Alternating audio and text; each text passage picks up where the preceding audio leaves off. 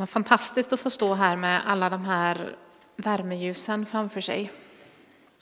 Det är fantastiskt att vi har det här med det är ju bara när man har älskat som man kan känna saknad på riktigt. Det är ju liksom det pris man får betala och det blir tydligt en sån här dag att vi har haft många goda människor eh, runt omkring oss och som har gått före oss och som vi saknar. Det kan vi vara tacksamma för mitt i det som känns tungt en sån här dag. För det är ju så, alla helgona helgen, det är ju en, en helg med mycket blandade känslor. Det är en helg när vi minns dem i vår familj eller släkt, vänner som redan finns hos Herren. Vi minns dem som gick före oss och som gick bort det här året som var särskilt Ulla, Birgitta och Gunnar, men också de som gick bort för länge sedan. Vi påminns om deras liv, vi påminns om allt det som de betydde för oss medan de levde och som de fortfarande betyder för oss trots att de inte längre finns bland oss. Och så känner vi tacksamhet blandat med sorg. Författaren till Hebreerbrevet han tänker på de som har gått före honom när han skriver att när vi nu är omgivna av en sån sky av vittnen, låt oss då även vi befria oss från allt som tynger, all synd som ansätter oss och hålla ut i det lopp vi har framför oss. Hela det föregående kapitlet i Hebreerbrevet har ägnats åt Gamla testamentets hjältar. I det kapitlet så nämns liksom en hel rad av både män och kvinnor som har vandrat före i tron. Och det är de här människorna och alla andra som har gått före som är en del av den här skyn av vittnen som omnämns här. Bilden som målas upp i den här texten det är av ett stafettlopp där varje generation springer sin delsträcka. Som löpare så uppmuntras vi att ha vår blick fäst på rätt mål. Tappar vi fokus och liksom istället för att se på Jesus istället ser på oss själva, kanske vårt samhälle eller vår värld med sina begränsningar och brister, då är det lätt hänt att vi irrar bort oss från det lopp vi är tänkta att löpa. Det är därför den här texten liksom i centrum har den här uppmuntran att ha blicken fäst på Jesus, trons upphovsman och fullkomlare. Det är bara när vi ser till Jesus, bara när vi har honom i fokus som vi kan hålla rätt riktning och löpa för att vinna den här segerkransen. Men det här att hela tiden hålla blicken fäst på Jesus. Det är inte så enkelt med allting som sliter och drar i vår uppmärksamhet. Men jag tror att det finns en viktig nyckel i den här texten och det är när vi uppmuntras att hålla ut. Jag är ingen stor atlet, det vet ni nog många av er, de flesta. Men jag har sprungit ett tävlingslopp i mitt liv. Jag är inte säker på att jag någonsin vill göra om det, men trots att mina löperfarenheter är rätt så begränsade så lärde jag mig i alla fall två saker när jag sprang midnattsloppet 2015. Och det har att göra med just det här hur man lyckas hålla ut som det står om i den här texten. Jag kanske kan få en handmick så kan vi, klipper vi att det bryter. Spänningen är olidlig. Vad lärde jag mig midnattsloppet 2015? Vad har jag burit med mig i alla de här sju åren? Ett, två. Så. Så gör vi då. Vad bra att man har kunniga personer där bak som kan hjälpa en. Vad lärde jag mig? Jo, för det första, spring inte för fort. Jag tror att vi ibland ställer onödigt höga krav, både kanske ibland på människor runt omkring oss, men framför allt på oss själva. Det är så mycket som vi tänker att vi ska göra, så mycket som vi tänker att vi behöver lyckas med för att duga i våra egna ögon. Och ibland tror vi, även om det inte alls stämmer, i Guds ögon. I själva verket tror jag att det enda vi behöver göra det är att älska Jesus och låta den kärleken förvandla oss. Vi behöver kanske inte springa så där fort hela tiden, vi behöver kanske inte göra allt. Kanske skulle vi må bra av att lite oftare fundera över vad finner du glädje någonstans? Vad längtar du efter?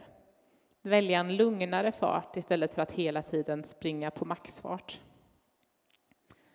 För det andra, hitta någon att ta rygg på. Jag är fortfarande djupt tacksam mot den kvinna som jag tog rygg på då när jag sprang den här milen.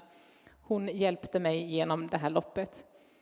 Men det gäller ju även i andra områden i livet. Fundera på vilka är dina förebilder i tron? Varför är de så viktiga för dig? Det kan vara en nu levande person, eller är det någon av de här, som, de här ljusen som jag har framför mig representerar, någon som har gått före?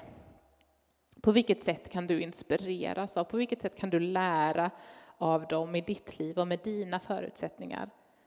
Vissa saker kanske vi kan kopiera rakt av, men ibland behöver vi anpassa oss efter hur våra liv ser ut. Och så får vi dessutom hjälp. Texten berättar dels om de här åskådarna, alla som har gått före och redan sprungit sina lopp. Bilden som målas upp det är om en amfiteater som är fullsatt från liksom den allra nedersta läktarplatsen upp till liksom de översta balkongerna högt där uppe i det som på den här tiden brukade kallas för skyn. Det är härifrån den här formuleringen, en sky av vittnen kommer.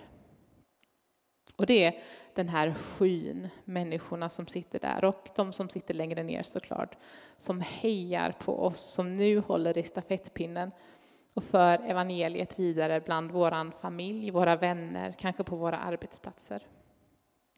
Men den här texten berättar ju också om Jesus som står vid målet och väntar på oss, till och med vädjar för oss, som det står tidigare i Hebreerbrevet.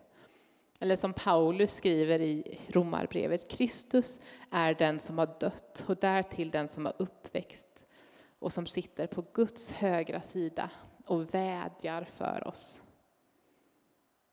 Och jag tänker att den här bilden av den här amfiteatern, av det här loppet med Jesus som står där framme, alla de här människorna, Jesus, det är en så fin bild som vi får bära med oss den här helgen och även efter det. Men när sorgen och saknad kan vara så påtaglig, vi är verkligen aldrig ensamma. Som vi redan har varit inne på så handlar inte texten i Hebreerbrevet om något verkligt tävlingslopp såklart som vi förväntas springa. Den handlar om att leva ett heligt liv. Och då uppstår ju frågan, vad innebär det? En annan text från den här lördagen är från Bergspredikan. Och där får vi några svar i alla fall. Där säger Jesus så här. Ni är jordens salt. Men om saltet mister sin kraft, hur ska man få det salt igen? Det duger inte till annat än att kastas bort och trampas av människorna. Ni är världens ljus. En stad uppe på ett berg kan inte döljas, och när man tänder en lampa sätter man den inte under sädesmåttet utan på hållaren så att det lyser för alla i huset. På samma sätt ska ert ljus lysa för människorna så att de ser era goda gärningar och prisar er fader i himlen. Vad menar Jesus när han säger att vi är jordens salt och ljus? Saltets uppgift under den här tiden det var ju att konservera, att bevara mat, hindra den från att ruttna. Det är användningsområden som är hämtade från köket, liksom mitt i det alldagliga, mitt i vardagen, mitt i det som är livet just nu. Där är vi kallade att vara salt. Ljuset, det är ju livsnödvändigt för oss alla, på samma sätt som vi i kyrkan tror att Gud är livsnödvändig för alla människor. Vi behöver ljus som vägledning för att orientera oss. Tänker, slår man ihop de här bilderna, vad lär vi oss då? Jo, att mitt i det som är våra liv, mitt i det som är vår vardag, får vi lysa upp vägen till Gud för andra människor. Men så finns ju den här lilla meningen i den här texten som kan få oss att lite grann haja till och bli lite oroliga när Jesus pratar om att saltet kan förlora sin kraft. Vad händer då? För oss kan det låta väldigt konstigt att salt kan förlora sin sälta, men under den här tiden så innehöll det salt man använde både salt men också en hel del orenheter. Salt innehöll salt och en hel del annat. Och eftersom saltet, om det blev fuktigt, riskerade att liksom lösas upp och rinna ut, så kunde man, om man hade otur, bli så att man, allt man hade kvar, det var liksom det där andra som inte alls var salt. Så vad händer om saltet förlorar sin skärpa, sin sälta? Är det kört då? Nej, som tur är nej. Som människor så går vi ju mer eller mindre fel varje dag, men till Jesus så kan vi alltid komma med det som är våra liv. Jesus han säger ju inte bara att vi är ljus, utan han säger om sig själv att han är världens ljus. Till honom får vi alltid komma och så kan vi få hjälp att se klarare och hitta rätt igen. Vårt inre ljus får ny kraft och vår inre sälta återfår sin sälta. Både salt och ljus är ju vanliga symboler för Gud. Men här i de här texterna så använder Jesus dem om oss. Vi är jordens salt, vi är världens ljus. För de som hörde Jesus säga det här första gången så måste de ha, det måste ha känts helt otroligt. Tänk att de fick plats i Guds verk, att de som bara var helt vanliga människor fick kallas Guds medarbetare och vara en del i att sprida Guds rike på den här jorden. Samma sak gäller ju oss idag. Vi behöver inte ha några speciella egenskaper eller gåvor för att få kalla oss Jesu lärjungar. Vi får lägga märke till vad Jesus säger. Han säger, ni är jordens salt och världens ljus.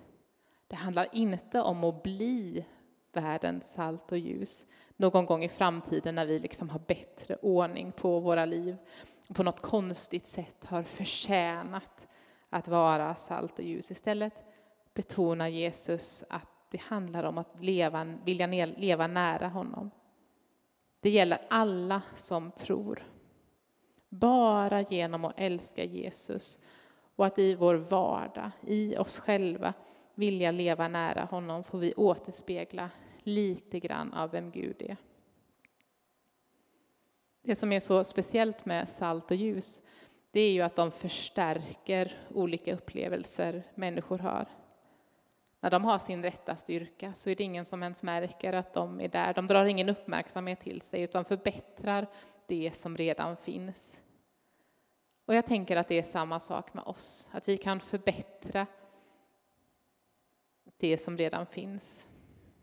Vi kan ge smak, vi kan ge ljus, bara genom att vara de vi är. Vår inställning till olika saker, vår personlighet. I oss själva får vi vara den här staden som inte kan döljas. För ljuset inom oss, det är ju inte vårt eget, utan en återspegling av Guds ljus. Det hänger inte på oss om vi är salt och ljus, utan på den Gud som verkar inom oss. Kanske känns det inte så just idag, just i, på alla helgons dag. Mitt i sorgen och saknaden så kan det kännas ganska långt borta att själv vara ljus. Jag lever ju i mörker, kan man tänka. Men mitt i den här helgen, i det som kan kännas så mörkt, känner, ligger någonting som någon kallade för ljusets natt. Det uttrycket har jag aldrig hört förut, men jag tyckte att det var en vacker beskrivning av den här natten mellan alla helgons dag idag och alla själars dag imorgon. Natten som lyses upp av tusentals ljus på kyrkogårdarna. Och kanske får det där vara en påminnelse för oss att bära med oss om den Gud som säger om sig själv att jag är världens ljus. Den som följer mig ska inte vandra i mörkret utan ha livets ljus. Genom sorgen, genom mörkret och förtvivlan så möter han oss med sitt ljus och sitt hopp och sin tröst. Amen.